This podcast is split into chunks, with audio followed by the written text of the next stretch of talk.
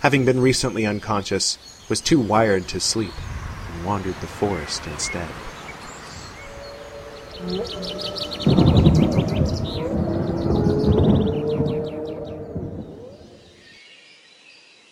Charles awoke to the sound of young Joseph's voice. The door it hath reopened. Have some breakfast, and then we'll go. Arthur and Joseph and Charles had another salad, and Arthur explains the origins of the ingredients.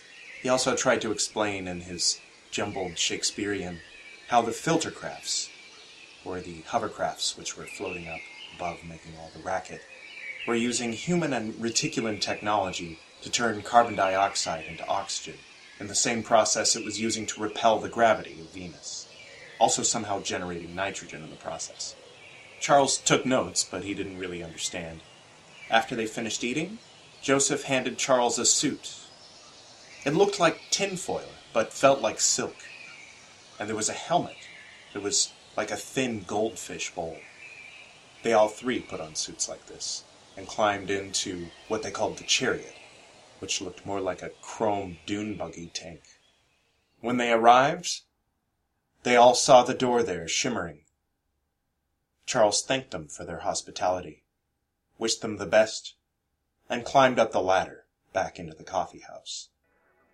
Once he was through the portal, he looked back down at them.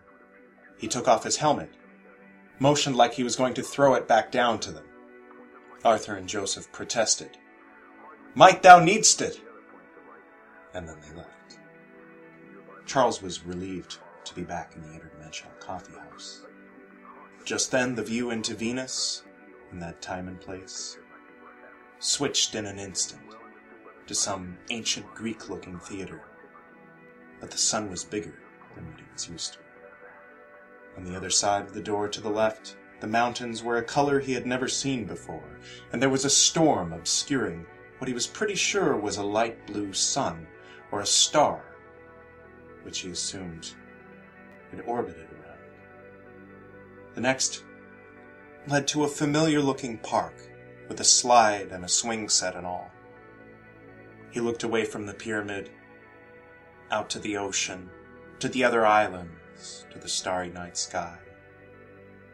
He walked away from the pyramid on that island, crossed the malachite floor to one of the tables, beside a fire pit, and gazed at the view of the ocean and all of the other islands spaced hither and yon throughout.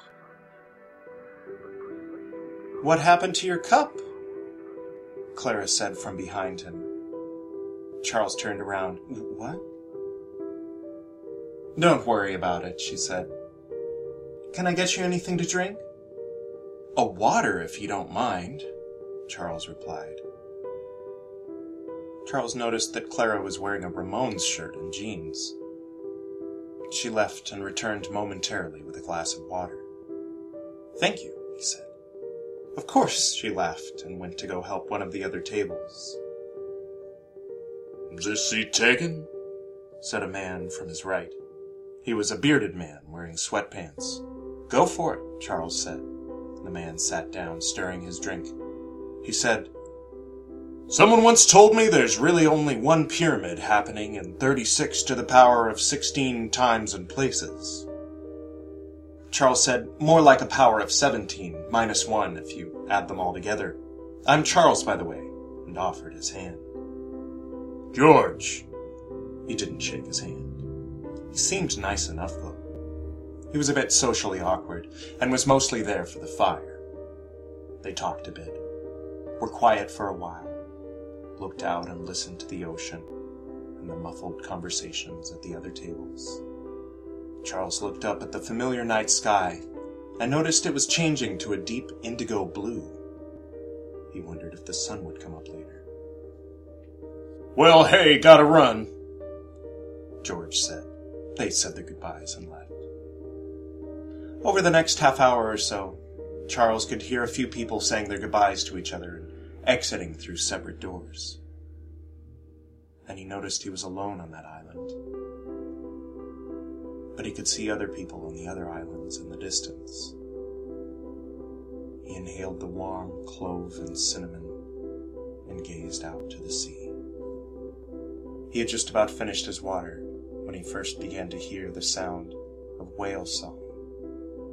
He wondered if that was just a feature that his namesake had added, or if whales had undersea portals into this place, and if so, what they called. The more that was revealed, the more questions he had, but could never seem to think of them when he had someone in front of them to ask, so he wrote the questions down in his notebook. He felt a presence to his left. He turned to see a man had just entered through the nearest central door and was standing there looking at him with a smile. He wore a gray suit and tie and had brown hair. His face was a little off, though. Charles said, Hello. The man said, Hello, in exactly the same intonation as Charles had, as if he were initiating the conversation as well. He approached the table, sat down across from Charles, still smiling. Charles wasn't sure what to do or say. He said, How are you?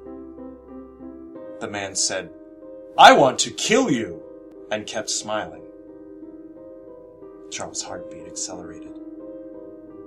After a long pause, the man said, May I please kill you? Still smiling. Charles started to look around for help. The door in the center faded from a door into total darkness to the hallway, and Clara came out. She approached the table with a smile. She said, other translations include, I want to mate with you, I want to experience what it's like to be you. The coffee house translated it that way so that you would know that were you to agree to what it is he is asking you for, your individual self would permanently cease to exist. I understand, Charles said, somewhat relieved. The man looked confused, so Charles told him, I'm afraid I will have to decline. My name is Charles. He reached to shake the man's hand. The man stood abruptly, pushing the wooden chair back, making a sound against the stone floor. He began bowing repeatedly, saying, I'm sorry, I'm sorry, I'm sorry, I'm sorry, while walking backwards out of one of the doors.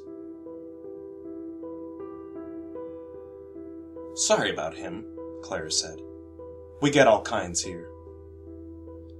Can I ask you a few questions, or are you very busy? Charles asked Clara. I can spare a few minutes. What's up? she said cheerfully and sat down at the table, putting down her tray. Charles said, I hope this doesn't sound rude, but I'm very curious. Are you a computer? Clara laughed and said, Are you? Charles hadn't thought about it. I don't think so. Aha, but you think, she said playfully. Yes. Well, so do I. So if Descartes is right, that means we are, she said. Charles said, How old are you? Clara looked past Charles at the horizon. She said, Do you see those islands out there? Charles said, Yes. She said, On every one of those islands, there I am when we go to sleep at night, our memories become one. Each and every one of us is over 16,000 years old. But together, Charles said, What was it like 16,000 years ago? Clara said, The first thing I remember, I was an empress. And then I found out that was all an illusion and that I was really this revolutionary named Blythe. It turned out that wasn't true either. She looked at the horizon with a distant smile, tears streaming down her face. Charles watched her, amazed.